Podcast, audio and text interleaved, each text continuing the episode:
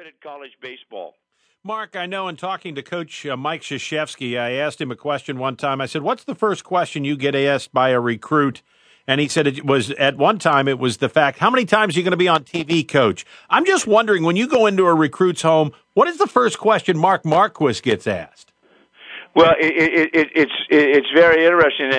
It, more, more for us, the more thing is, you know, because uh, we're we're the academics is so critical for us, and and we recruit nationally because we have to because it's a it's a it's a fine mix. It's a that that elite athlete, but also that that that that that that family and the athlete that wants to get the degree. I think the thing that that I get asked, and it's not it's unusual for most coaches, but for me, uh, those parents want to know, you know, the better players are signing after a junior year. Is he going to get that Stanford degree? You know, uh, is he going to go three years and not get the degree? Whereas that's the thing that I get, and it's unusual, okay. But the the young man that I'm recruiting, that academics is a big part of it, and you know uh, that's that's the that's the biggest question. That's unusual. I don't think most coaches get that, uh, but that's that's a big thing that I get because of the entrance requirements at Stanford, and maybe you can add Northwestern and even Duke into that uh, mix, no matter what the sport might be. Does it make it harder for you recruiting? Because you know, at one time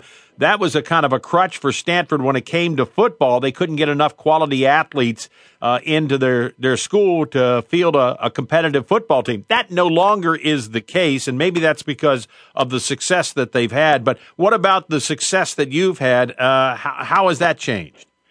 Well, you know, you meant you mentioned something about you know how much you're on TV, and I think what has really helped Stanford, and I know it helped us in baseball when we when when ES, CBS and ESPN, especially ESPN, started televising the College World Series, and when we went on back to national championship in '87 '88, those good students, those really good students, whether they're in Massachusetts or Texas or Florida, they saw Stanford baseball. They knew the reputation of the school academically. I think that TV exposure really helped us because Stanford has to recruit nationally, and I'm sure it's it's helped uh, uh, football, no question. And I think football, having been at Stanford for a long time, I think that's the, the, the tougher job.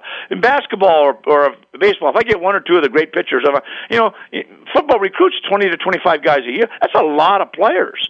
And uh, with the academics, uh, but you have to recruit nationally. And I think that TV exposure and the more for us in football, in the, BCS bowls the last three years, uh, with Coach Harbaugh and Coach Shaw, that exposure that that great students knows knows, hey, I can go to Stanford and play top football or or baseball, whatever. So I think your point about the exposure on television helps Stanford because we have to recruit nationally. Mark Marquess is with us, head coach of the Stanford University baseball team. They've won two national championships. He's a member of the Baseball Coaches Hall of Fame. Mark, I've been doing this for a very long time, and I finally come across something I have never seen in my career in sports. Somebody who said it's not about the money. And I'm talking about your pitcher who announced that he is coming back. He was drafted uh, in the first round, eighth overall, Mark Appel. He turned down $3.8 million to return for his senior year. And here's the quote It's not all about the money for me. There are a lot of things I value greater than money.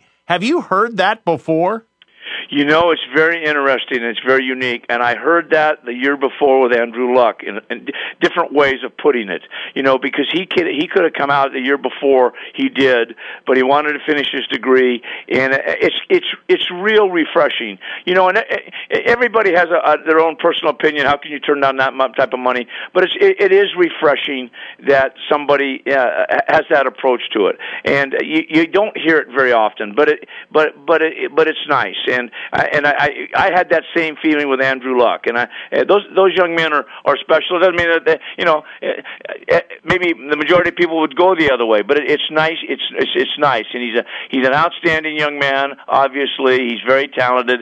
He'll get offered a lot of money uh, this June. Uh, he's he's one of the best in the country, but he's he'll be done with his degree this quarter. Okay, uh, he'll he'll be done. He may work start working on his masters, but he'll be done early. So, it, but it's nice. It's it, it, it it's something different, but I think we're very refreshing. Yeah, I want to point out to everybody listening around the world. Uh, again, um, Mark Appel is going to have a, a degree in management science and engineering. I don't know. A, that in itself makes me break up. I could not help him academically. An old po- political science major from Stanford, he's way beyond me.